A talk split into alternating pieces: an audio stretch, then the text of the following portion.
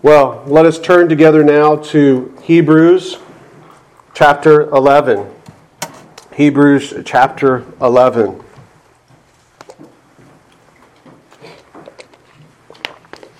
Hebrews chapter 11. And when you get there, I should have probably did this first. And This was a, a thought that has popped in my mind. Um, Hebrews chapter 11, but also grab a Pillars of Truth. A copy of the Pillars of Truth that should be in your pew. And turn to page 36 with me. Page 36 is chapter 14 of the Second London Confession of Faith as it deals with the doctrine of saving faith.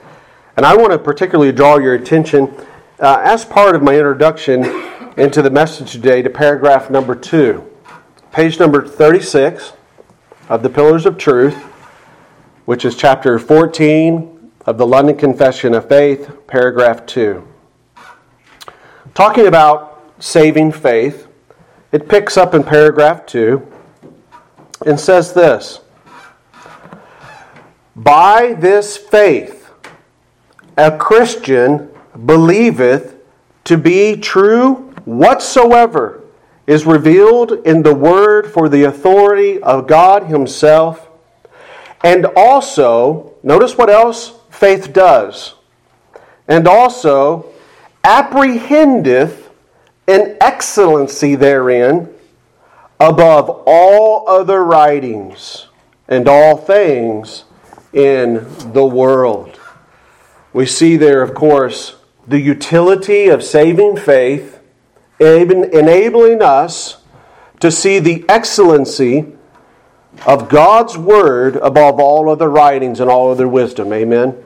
This nicely sets up for us today Hebrews chapter 11. And I hope that you see that the Bible does indeed support these old biblical truths that the church has long held to. Look with me here at Hebrews chapter 11. I'm going to read verses 1 to 3. Verses 1 to 3. Hear the word of the Lord. Now, faith is the substance of things hoped for, the evidence of things not seen. For by it the elders obtained a good report. Through faith, we understand that the worlds were framed by the Word of God, so that things which are seen were not made of things which do appear. May the Lord bless the reading of His Word. Beloved, I think all of you would agree with me that the Christian life and the pilgrim journey has never been promised to be easy or without its difficulties. The Lord Jesus made this very clear to those who followed him in John 15 8 when he told them if the world hates you, you know that it hated me before it hated you. This truth of the world hating us, this truth of us as Christian pilgrims having difficulties in our lives, this was certainly understood by these first century Christians who this letter, this epistle of the Hebrews, was written to. Remember that they were Hebrew Christians who believed in the long preached gospel and accepted that Jesus was the Messiah that the long ancient religion of Judaism pointed to. And subsequently, we learn in chapter 10, specifically in verses 32 and 34, they suffered greatly. They suffered greatly for acknowledging Christ as Messiah. It is because of these harsh realities which surround us as Christians that we observe the inspired writer in the book of Hebrews desired that they would have a proper and a working knowledge of saving faith. A proper and a working knowledge that would equip them, that would enable them to endure in their allegiance to the Lord Jesus Christ as Messiah until the very end. He wanted them to have an enduring faith. To begin to unpack for them and to help them understand what is a proper understanding and a working application of an enduring faith we learned, he said in verse 1 of this chapter, he started off by teaching them faith is the substance of things hoped for and the evidence of things not seen. And after working through this during our last message in this chapter, we rightly concluded that the faith being described here in verse 1 could be paraphrased like this It is a faith that is a confident assurance in God's faithfulness concerning the realities that we hope for, and it is a full persuasion of all of the things promised which we cannot see.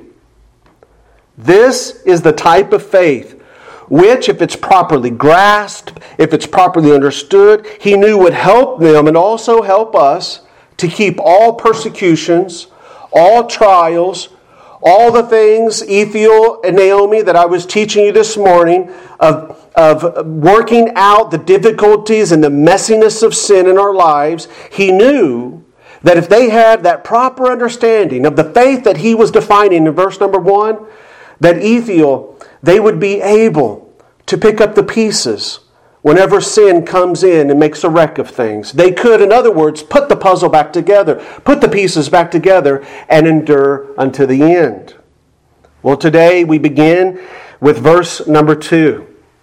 And it's a long section that begins in verse number 2 and goes all the way to verse number 40. And it's one of the longest sections in Hebrews. And now, what he's going to do is he's going to use Old Testament saints as examples who exemplified such confident and enduring faith, and they persevered unto the end. I gave you the roadmap in your sermon notes there. We're still sticking to that roadmap. Verse number one, the faith was defined. We've already looked at that. And now we're entering into the section where enduring faith is exemplified.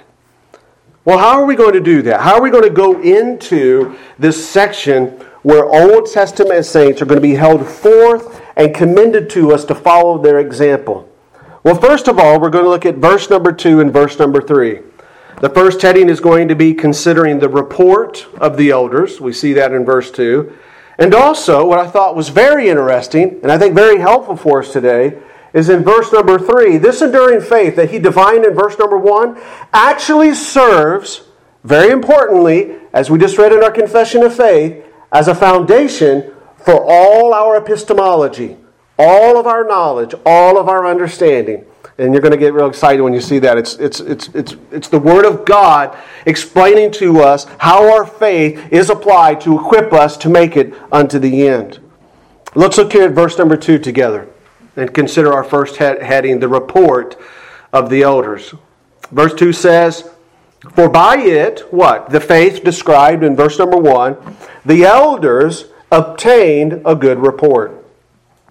We immediately see in this verse that despite all of the negative things that this inspired writer has said about the Jews, particularly between chapters 3 and, chapter 5, of them during the wilderness generation, where they evidenced a lot of rebellion against God, despite the negative things that he has said about them, despite the things that we're learning as we're going through the Old Testament book of Jeremiah, and we read, even today, that as they're asking for the word of the Lord so that they can obey it, they still reject it, even though the Old Testament is packed full of a majority of the Jews who rebelled against God, we see here in verse number two, not all of them did. Not all of them did. He, he identifies these Old Testament saints that exemplified the faith defined in verse number one as the elders. Well, who are the elders? Well, don't confuse this. He's not talking in a sense of church officers here. But as you see in your sermon notes in the Greek, he's simply talking about the elderly ones, the old ones, the aged ones.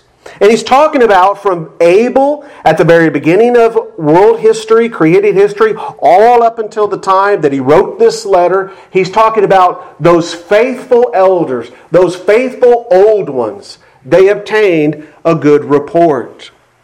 Well, let's consider their report that they obtained. Regarding these elders, he says this phrase, they obtained a good report.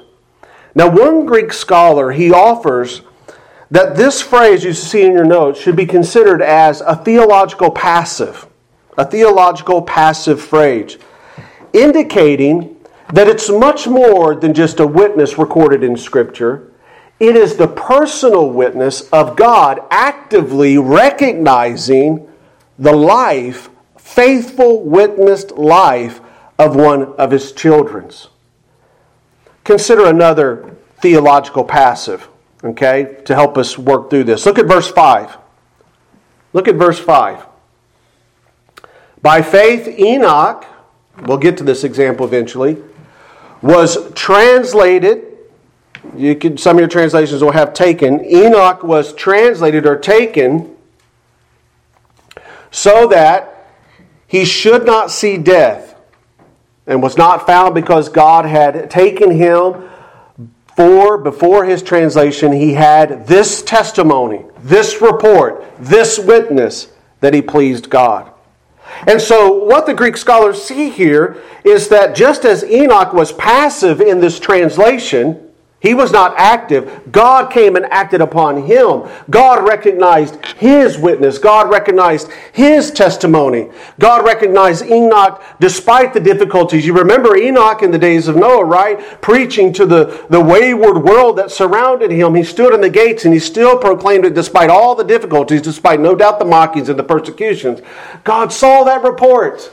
And God actively acted upon Enoch, took him up, Enoch was not active in this at all. He was passive.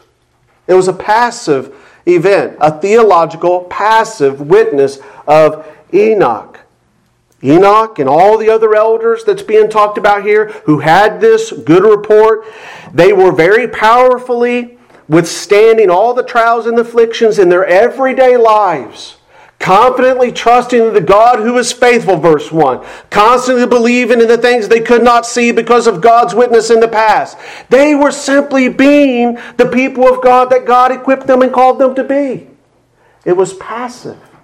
God's bearing witness and testimony of them was Him actively recognizing their good report. And so, as you see in your notes, the good report here ought not to be understood as some high opinion that is just remembered about them in a memorial sense by their descendants. No, no, no, no, no. It was the honorable record which God witnessed of them. God bore witness of their testimony. God bore witness to their good report. This causes us, I think, as you see in your sermon notes, for us to consider our report.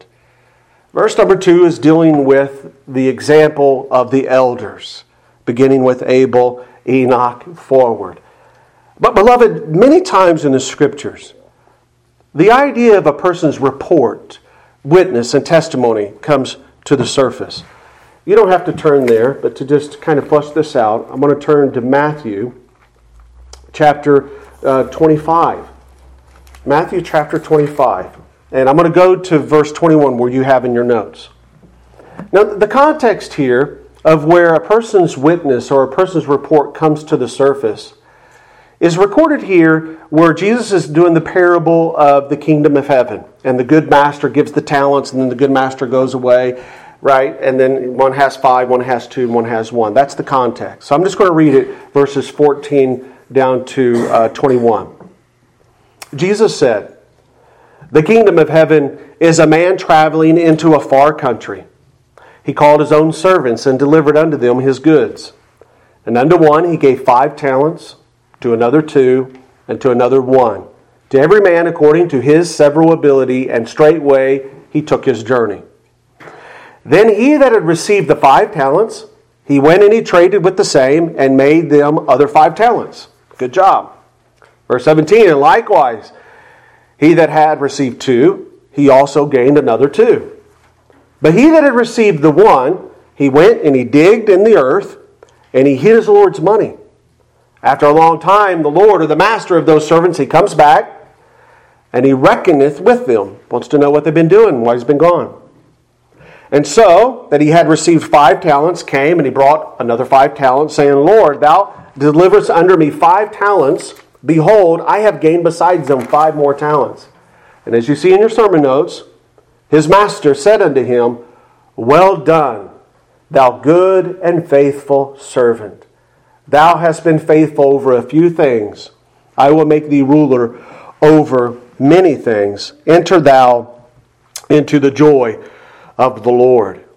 Notice with me in that verse 21 Notice with me that the, the first reward of this faithful testimony, this faithful report, this faithful witness of this servant, notice with me the first testimony is the Lord's praise.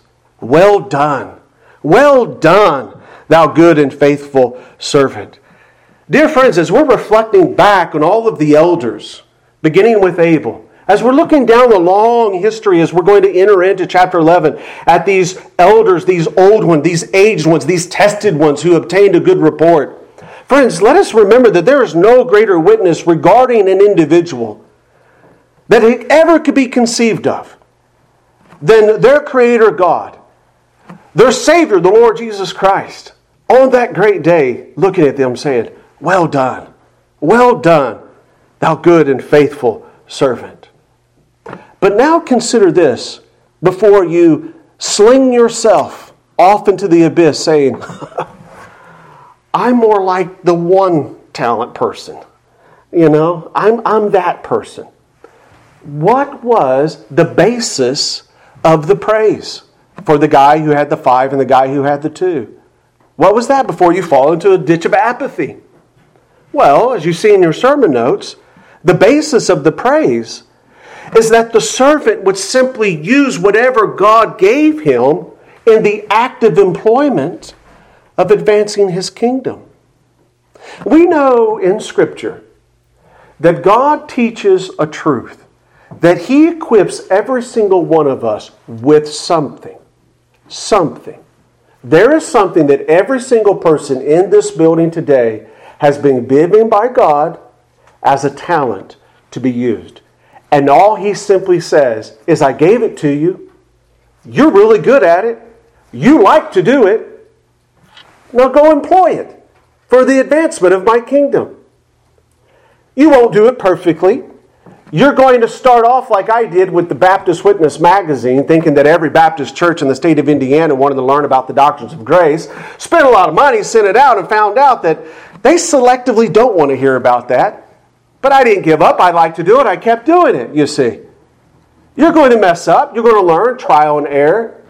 But on that day, he's going to say, Well done, thou good and faithful servant.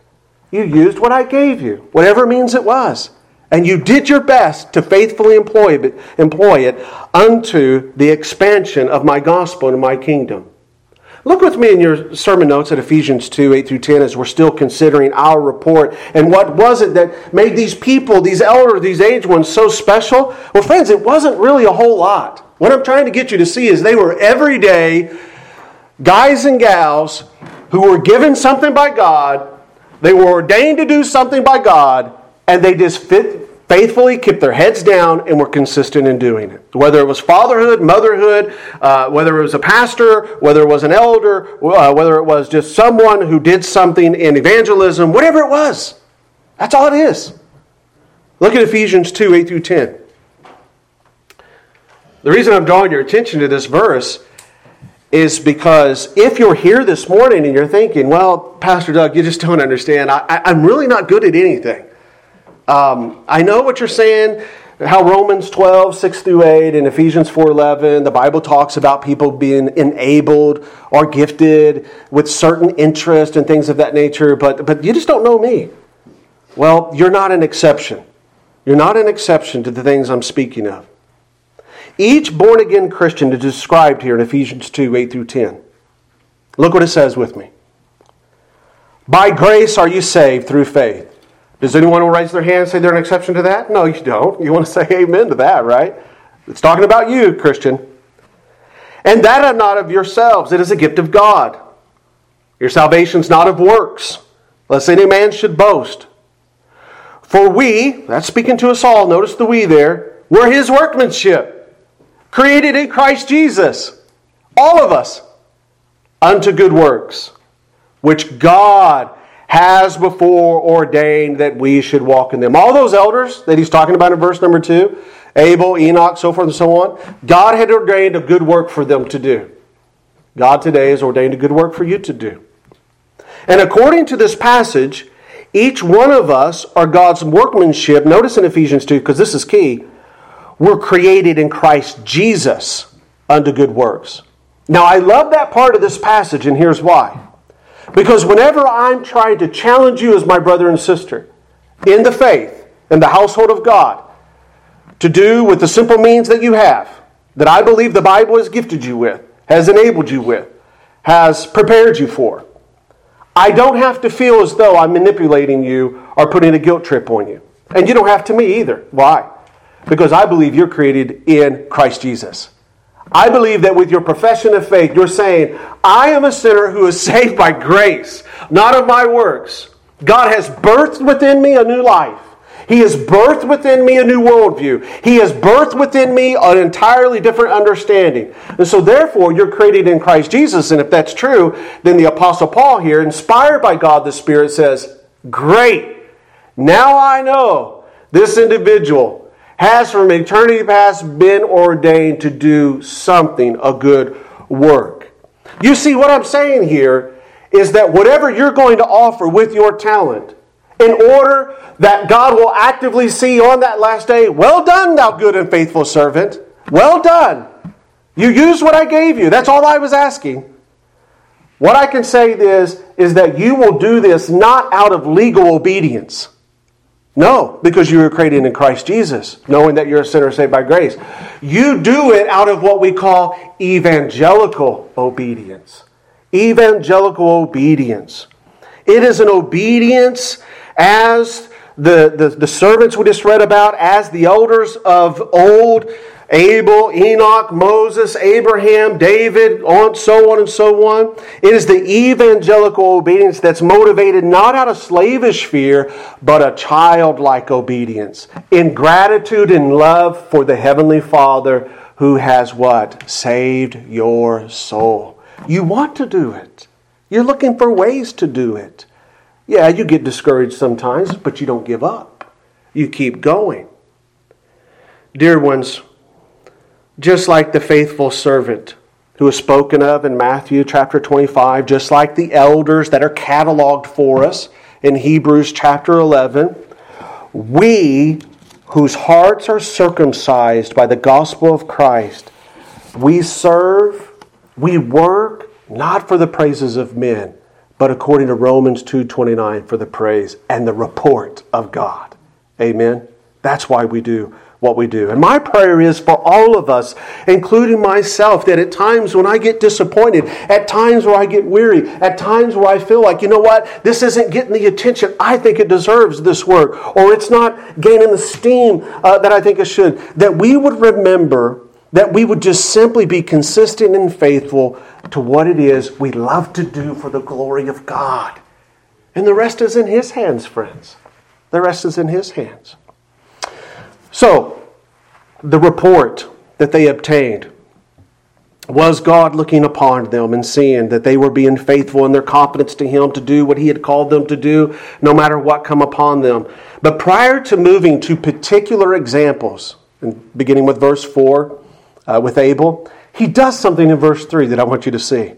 He does something in verse 3 that's rather significant. And now we're moving into this part of the message where this faith in verse 1 actually enables all of these elders and enables you to move forward in the application, in the employment of what he has given you.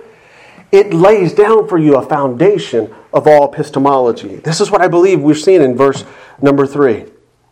He says here, got to get back to it. He says in verse number 3, I got to hear my notes. He's notice with me. He says, through faith, we understand that the worlds, the universe, were framed and created by the Word of God, so that things which were seen were not made of things which do appear or that are visible. Some of your translations will have, through faith, we understand that the universe was created by the Word of God. He's doing something here in verse number three by drawing with the word we, he's drawing him and this original audience into the same stream of the elders that he's talked about in verse number two. He uses the word we. Through faith, we understand. We all understand that the universe was created by the Word of God. Now, this is something immediately that we all share in common as the people of God, whether you're Abel or whether you're Eddie. We all share by the utility of the faith that's described in verse number one and understanding.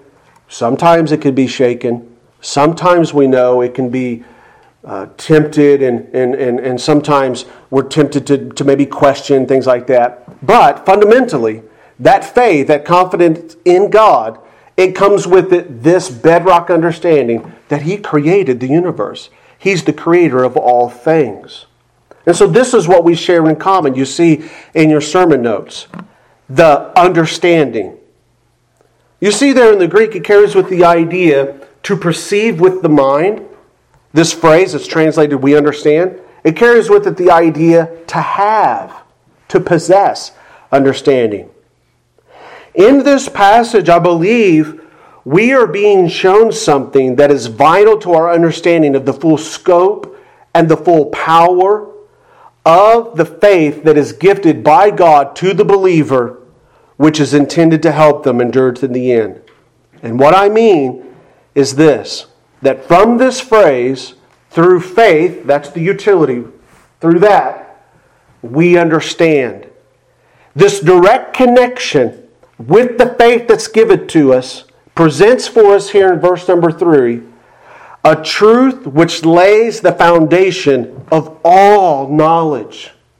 Through faith, we, the people of God, who endure to the end, we have a knowledge, we have an understanding, and this lays the groundwork from which we will learn, we will filter all other things that are presented to us. What is epistemology? It's a big word, kids. If you have your sermon notes, you'll see. It's just an ancient Greek word, episteme, which is knowledge, and ology, which is the theory of knowledge. Epistemology is just a theory of knowledge. This is the category of philosophy that is concerned with questions such as how do we know what we know? Philosophically, you can ask the question what does it mean to say that we know anything at all? How do we justify things that we say are just? How do we know that we truly know? Through faith, the text is teaching, we understand.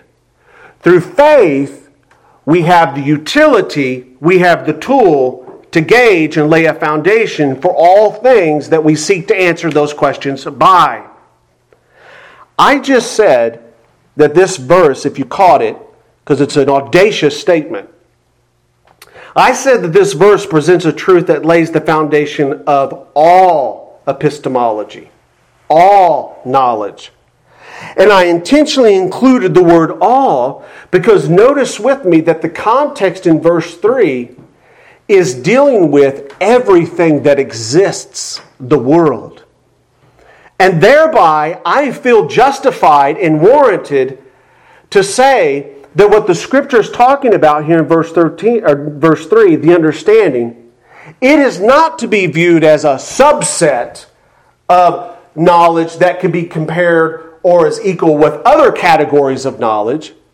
No, the context is we understand in the context of the whole universe, everything that exists, that God brought it all into existence from, from nothing. So, this foundation, this understanding, Sarah, what the Bible takes a position on, is that it can only be rightly understood, it can only be firmly stood upon through faith. And the faith is defined in verse 1.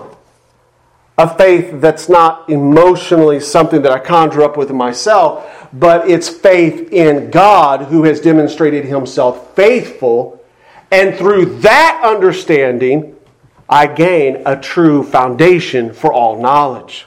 That's the position of the scriptures.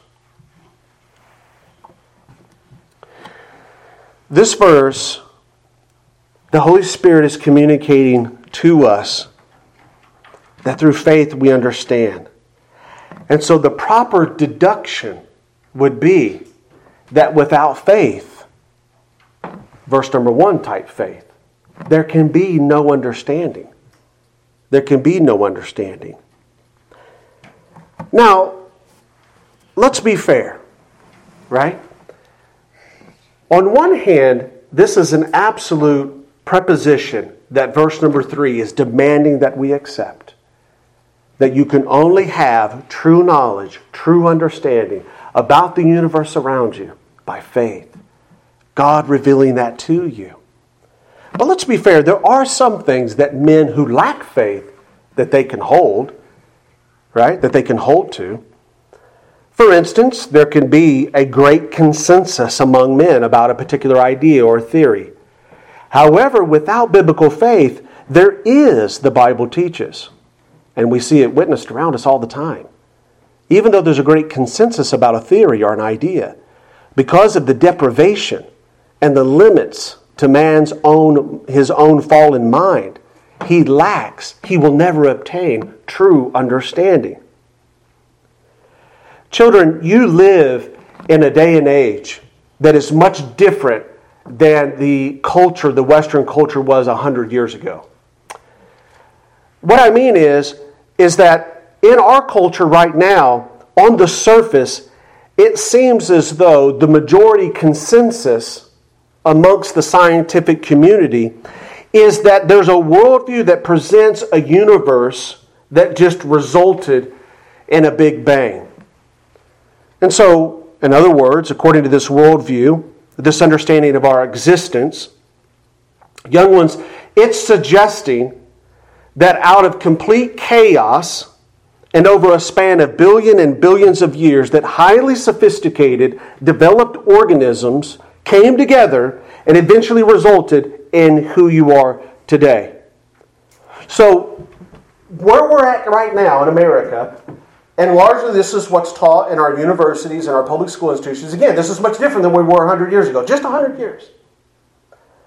Their understanding, without faith, has a consensus that it's a fact that all of these chalk particles you see up here, you, you, you kids, you come up here and you play on the chalkboard, and you know that when I do, when I take this, this is the chalk, and I do this, and there's fragments falling. See all those little fragments? We can let those pile up right here, right?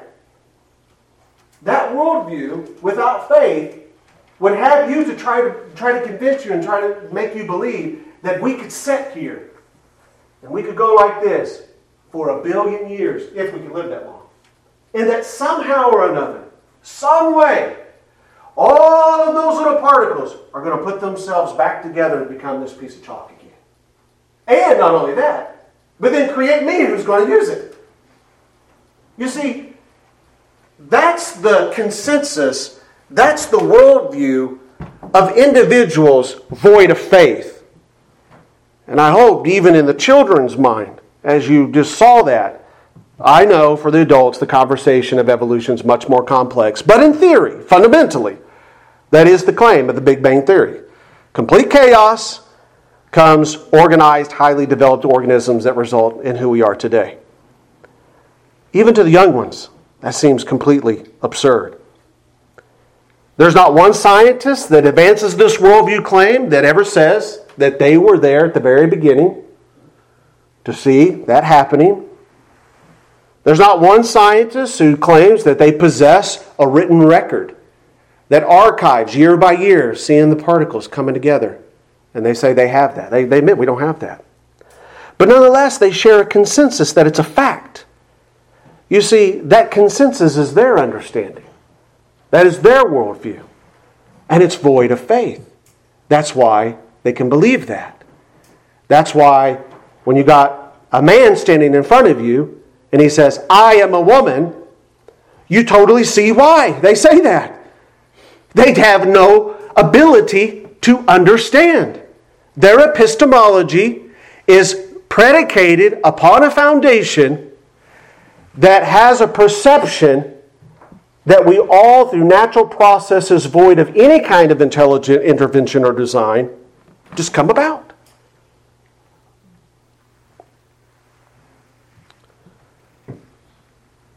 Now, when we stand back and we look at their claims, we see that what they actually have is an unprovable theory regarding their origin.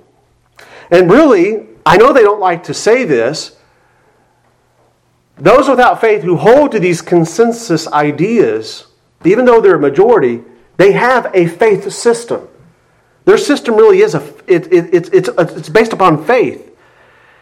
And it's inseparably wedded to the rejection that there is anything higher and above in an authority position over man. And this is important for us to remember. They don't take that position of removing God from the equation of their understanding because the evidence warrants it or demands it. They take that position because it allows them to be justified in their moral or rather immoral choices. They don't have to be accountable, you see, before God. And they prove, really, as you see in your notes, through this working out of a knowledge apart and separated from the one true living God in faith they represent Romans 1 19 to 21, which says, Because that which may be known of God is manifest in them, for God hath showed it unto them. For the invisible things of Him from the creation of the world are clearly seen, being understood by the things which are made, even His eternal power and His God his, His existence, so that they are without excuse. Because that when they knew God, they glorified Him not as God Neither were they thankful, but became vain in their imaginations, and their foolish hearts was darkened. The more time goes on from the very beginning of this type of worldview that all of us are experiencing, especially our children, with the more time that goes on, we see, when I say we, that is verse number three, those we through faith who have understanding, we see just indeed how utterly darkened and absurd these theories are and these worldviews are.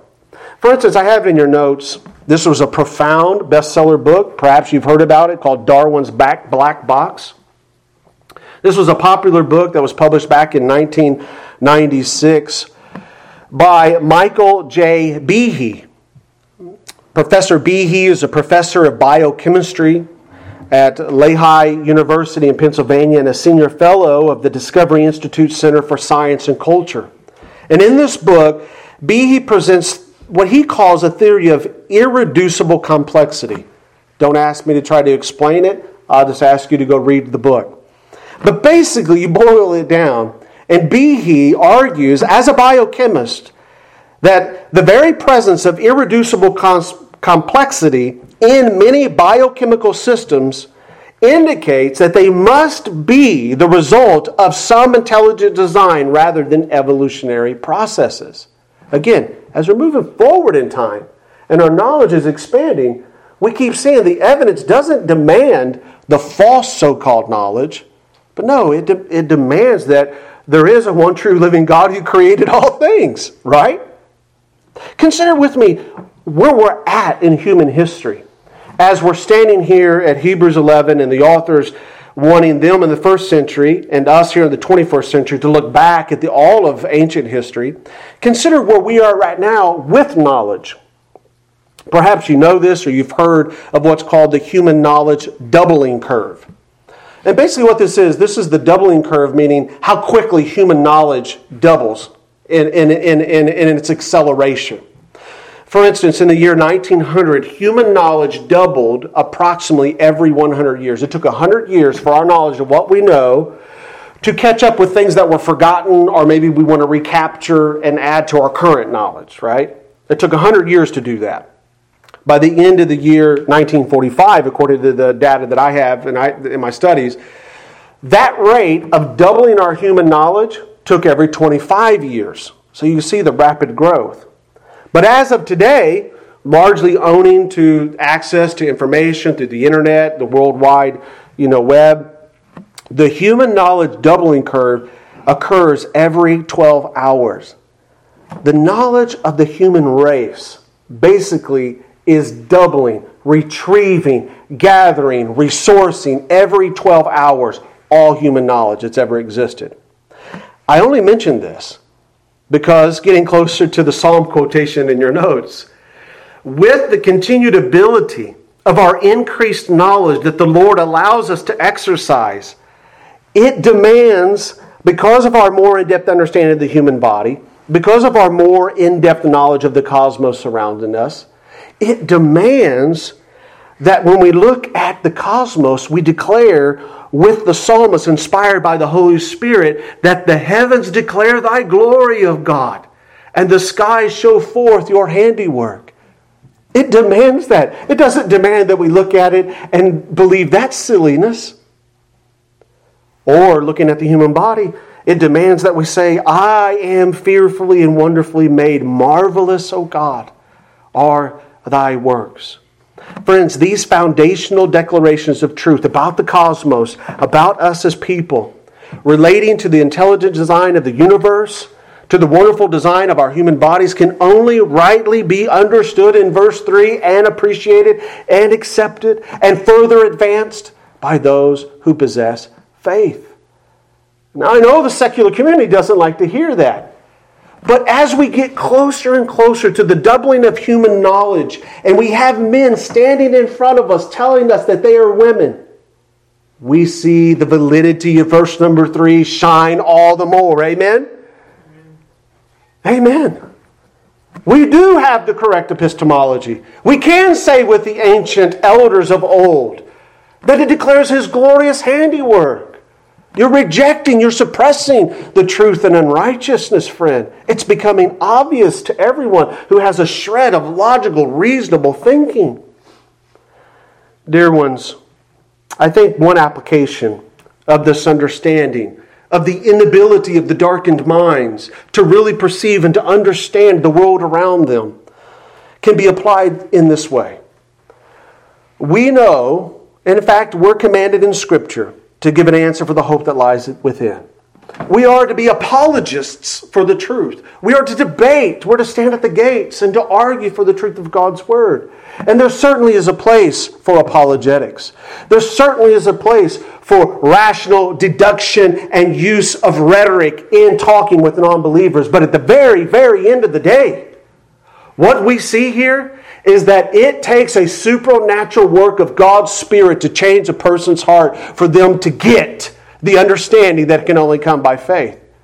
And so, church, for all of our preaching, for all of our discipling of our children, for all of our you know endeavors as the church with the unreached world and with the you know the, the, the, those who are, are lost in the world, if we are not praying for the Spirit of God to do what only He can do, they will still remain in an under, un, under, understanding and a darkened state of mind. We must pray as the church of Christ to God open their hearts and give them the eyes to see. The eyes to see. Apart from this supernatural work of God upon their understanding, all of our clever arguments will fall to the ground. We must preach, but we almost we also must pray. We often talk in the Christian church about how God transforms the heart of a person through the gospel. And what we mean by this is it's a total transformation of their mind, including their understanding and their worldview. And so, establishing that through faith we understand, right? That's the foundation of our epistemology. That's the foundation. Faith is that. Notice with me, as you see in your notes, what's the basis of this foundation? It's the belief here, as you see in verse 3, that the things which are seen were not made of things which do appear. In theology, this is called creation ex nihilo, creation from nothing. But how is this the basis of the foundation? You guys know I'm in construction, and the, the, the, the concrete footer is the true base. The blocks that we come and lay on that is the foundation. And so the faith that we're talking about, verse number one, it's the foundation. It's the foundation of our epistemology. We know and we profess that God did all of this. But what's underneath that? That He did it from nothing. He did it from absolutely nothing. That's the real footer. That's the real foundation. Now, this helps us to consider it in this way, what we've learned up until this point. Look at your sermon notes. How does this serve as a basis of our epistemology, which will be utilized in a working application in our lives as Christians to endure to the end? Well, first of all, remember who it was that was the creator. It was Jesus Christ. Jesus Christ, we were told, if you recall, you have it in your sermon notes in Hebrews 1 2. He was the person in the Godhead that the Father chose to bring all things into existence.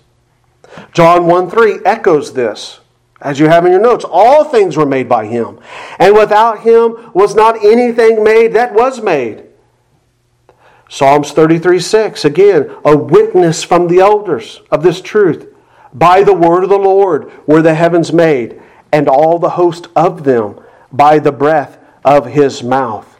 And so when we are trying to have this working knowledge of our faith, uh, its application in our life to help us endure the end, we not only understand that God made all things from nothing, but that He did it through our Savior, the Lord Jesus Christ.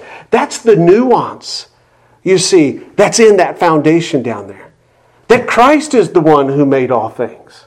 That he was the vessel through which the power, the immaculate ability of God from nothing spoke all things into existence. Another part of that then organically moves to its purpose. Why was Christ? It was for his glory. Revelations 4:11, as you have in your sermon notes, shows us this. Thou art worthy, O Lord, speaking to Christ on the throne, to receive glory and honor and power, for thou hast created all things, and for thy pleasure they are and they were created. Romans 11:36 echoes this, for of him and through him and to him are all things to whom be glory forever. When we know and we understand Christ's involvement, Christ's place as God in the creation and the purpose of that creation, it's fundamentally important in our epistemology because it brings us great encouragement, as you see at the last point there. We, like Isaiah in chapter 40, verse 26, can affirm that we lift up our eyes on high and behold, who hath created these things that bringeth out of their host by number? He calls them all by name, by the greatness of his might. For that he is strong in power, not one that fails. When we understand Christ is the creator, we understand the purpose that he created all things. Friends, now as we're facing trials and afflictions, along with the elders, the old ones, the aged ones, we understand this can bring me great encouragement because according to Romans 8:28, no matter what happens, it's all for the good of those who love Christ. That's what's under our feet in verse number 3. Through faith, we understand. Why? Because Christ created for the purpose of his creation, and that brings us great encouragement. Listen how John Owen, an old dead guy, captured this as being fundamental in helping the elders of old, the first century Christians, and us moving forward. Notice how he says this helped them, this understanding of creation ex nihilo in Christ and through Christ. He says, before I go to conclusion, quote, if by faith we are persuaded of the creation of the world out of nothing, which itself is contrary to the most received principles of all natural reasoning, it will bear us out in the belief of other things that seem impossible unto reason, if so be they are revealed. You see, before he goes into verse number four, the example of Abel, he lays down this foundation that Abel shared in what you share through the faith that God gifted him, that he is the sovereign creator of all things. And, brothers and sisters, through ex nihilo, if he can bring all things into existence, and as we look out and we see, as Behe, Professor Behe said, the irreducible complexity of the blood cell, the eye, so forth and so on. Well, Brother Giz, that builds confidence in us, does it not? That He is able, despite whatever comes, to accomplish His purposes for creation, including you and your place in His church in this celestial realm. Now we see at the base level what it was that compelled Abel, Enoch, Moses, Noah, so forth and so on, and what it will be to you. Wasn't something special about them. They, they, they weren't special people. It was that God gave them this faith, this realization, this understanding that He is who He is, and He will accomplish what He says He's accomplished. And so now the application's this What is it that you or I have fallen in that ditch of apathy, and we're beginning to question, perhaps, along with the first century Christians, where's Jesus? What is Jesus doing? The day and age in which we live, I'm glad AJ pointed out about the, the, the, the tyrannical government of Romans 13. Uh, the pagan worship was all over every street corner. And, and, you know, we're seeing some of the darkened understanding manifest itself in our culture. And some of us as Christians, we could be questioned to think, God, where are you at? God, what are you doing? Well, friends, He's doing the exact same thing He was doing then in the first century. He is saving souls. He is renewing darkened understandings.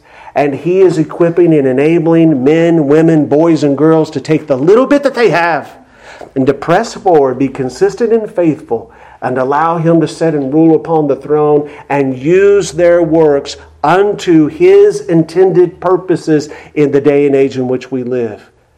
Oh, God is on the throne, friends. And He still is to be glorified. He still is to be worshiped because Christ has not returned yet. He has not returned. He has created all of these things. And if He could do that and sustain it by the very word, the very word of His Son, brothers and sisters, no matter what we're facing, no matter what lies ahead of us as the church, He will be glorified in and through us for the purposes of Christ. Amen. As we launch now into the rest of chapter 11 and into chapter 12, let us here in conclusion note that the inspired writer's main point here is that the presence of faith, as defined in verse number 1, is the sole thing that can account for the behavior of all of those who he sets forth as examples and he commends for us to follow. We're here today to really worship and to celebrate on the Lord's Day the gift of faith that God has given us as His people in Christ. And so, in that sense, we share with them the same witness and the testimony that they had all throughout the church's past. Do you see yourself in that stream?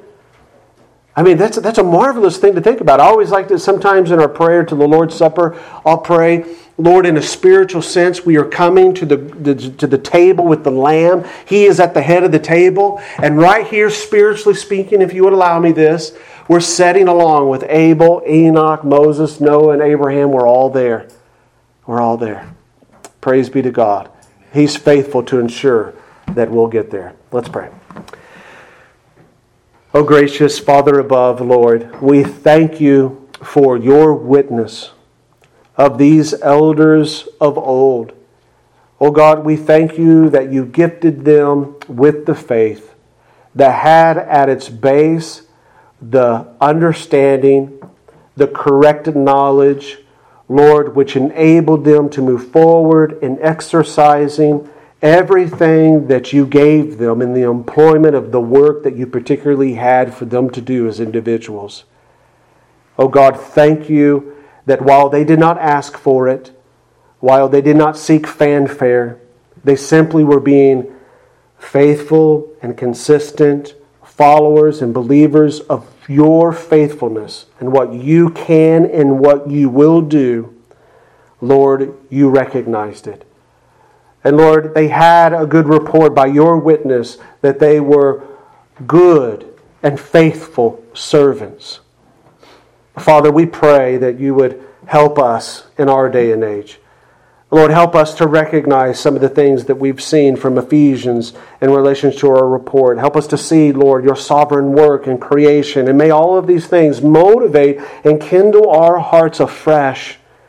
Oh God, in this great, wondrous calling to be a disciple of Jesus Christ.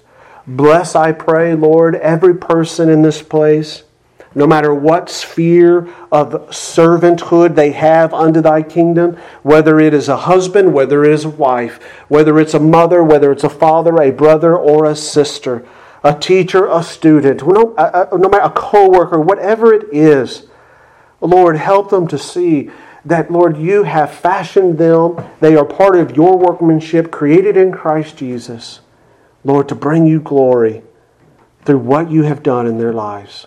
You have given us all a testimony. Give us boldness, give us clarity to share it, O God, in the day and age in which we live.